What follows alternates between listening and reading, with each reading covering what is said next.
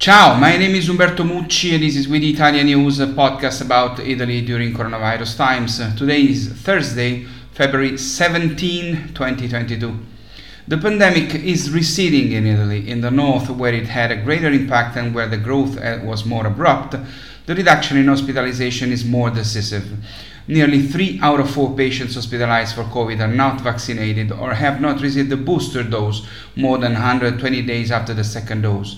A newly published survey says that for almost 1 in 2 Italians, 41%, the end of the pandemic is now near.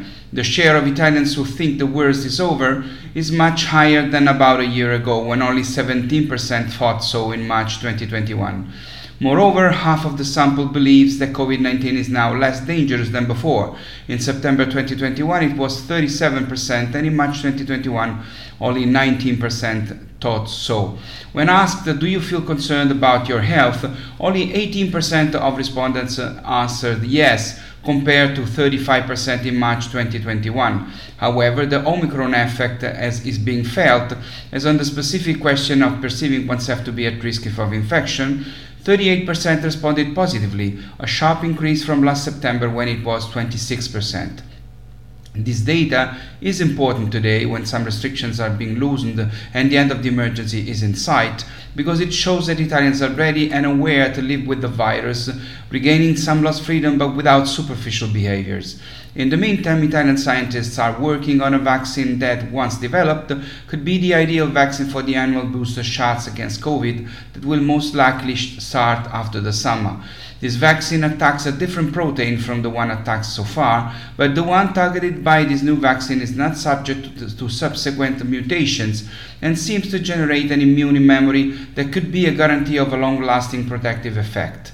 The Italian Instituto Superiore di Sanità now has additional studies in the pipeline to establish parameters such as the safety of the vaccine platform and its tolerability.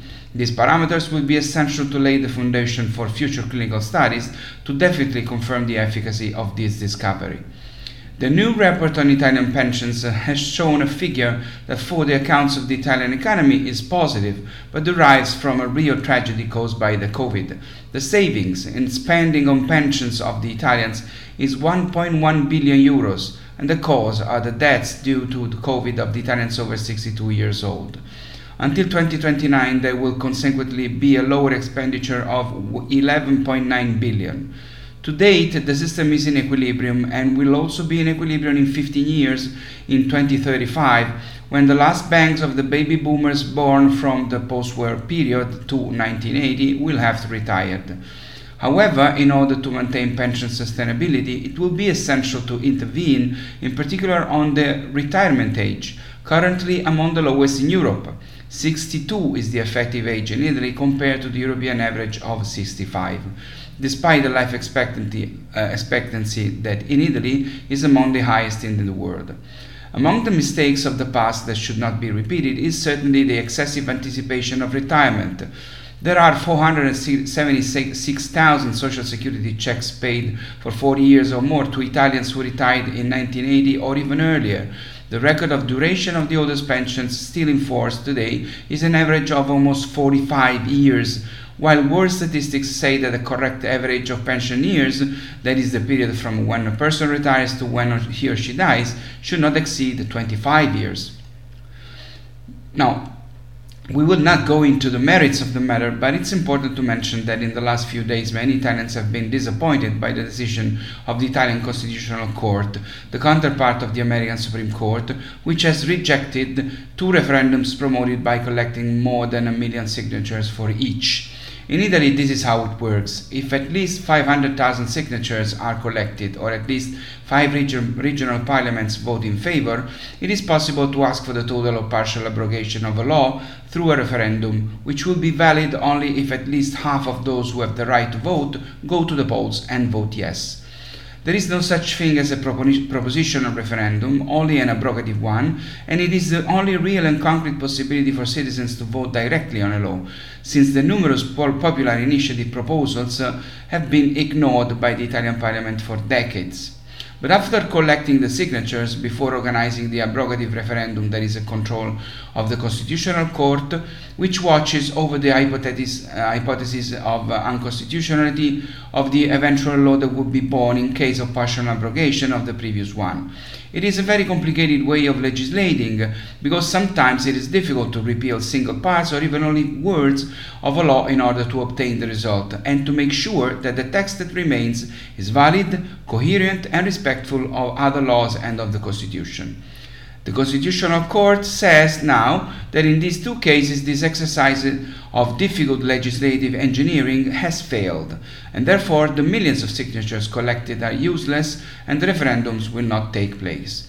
The court does not give political evaluations but only juridical ones, but it is clear that the supporters of the change and the subjects of the referendum are displeased, while instead those who think that the laws in question should remain as they are today are happy. And the topics on which Italians will not be able to say what they think, in the total inactivity of the parliament that does not want to move on these issues, are very delicate. They are the freedom to choose how and when to end one's life in case of long and painful illnesses, today forbidden to Italians who are forced to do it secretly or to go to Switzerland to do it, and the possibility to cultivate cannabis without violating the law.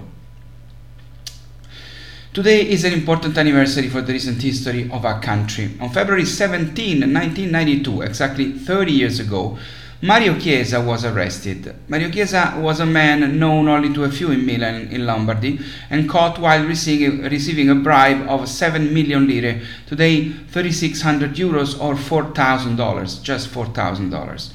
Mario Chiesa was just a small wheel in a much larger mechanism, and revealed that he had taken the first bribe in 1974.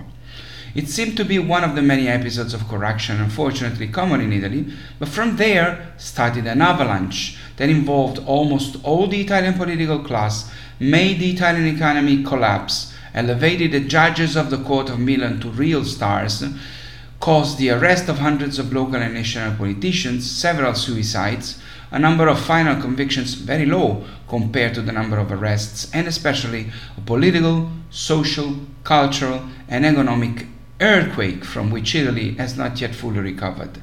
Obviously, you will find those who believe that this earthquake, which took the name of Tangentopoli, has changed Italy for the better, and those who will say that it has changed it for the worse. Here again, we will not go into the merits of the matter, but we will limit ourselves to confirming that yes, absolutely, Tangentopoli has changed Italy a lot. And today, exactly 30 years have passed since the episode that triggered this earthquake. The video ends by celebrating two great Italian female athletes who have made history at the Beijing Winter Olympics, each for a different reason. The first is Sofia Goggia, who just 23 days after the serious injury that caused her a torn ACL and a partly broken leg, with a truly incredible recovery, managed to win the silver medal in the downhill. The second is Arianna Fontana, who, with the silver medal in the short track, has become the Italian woman athlete who has won more medals in the history of Italian sport.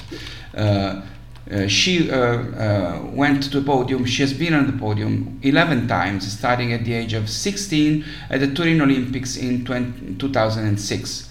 Both Sofia and Arianna will not stop here, and to both of them goes the thanks and admiration of all of us Italians, of all of we the Italians. It's all for now, it's all for today. This was With Italian News. Please, once again, please take care and stay safe, protect yourselves. I'll see you next Monday. My name is Umberto Mucci, and this is With Italian News. Ciao from Rome.